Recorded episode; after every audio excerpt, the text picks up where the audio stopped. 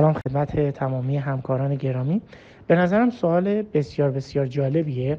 اگر ما اون شرح حال نورو ماسکورال دیزیز رو ازش بگیریم و یه لیمیتد موبیلیتی براش بذاریم، اتفاقیه که فکر می‌کنم خیلی روزمره بیفته و خیلی از ماها باهاش سر و کار داشته باشیم.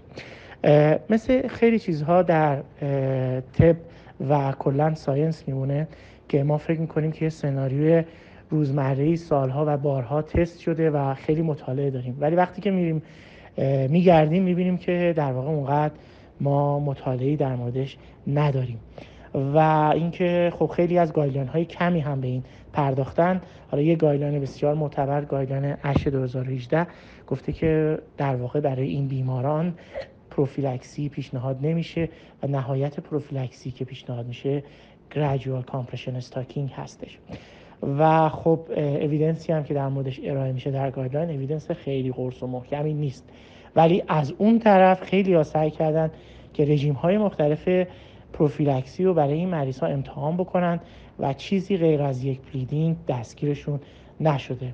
بر همین حالا تا اطلاع ثانوی جواب سوال نه هست و این خانم احتیاج به پروفیلکسی نداره. خیلی متشکرم.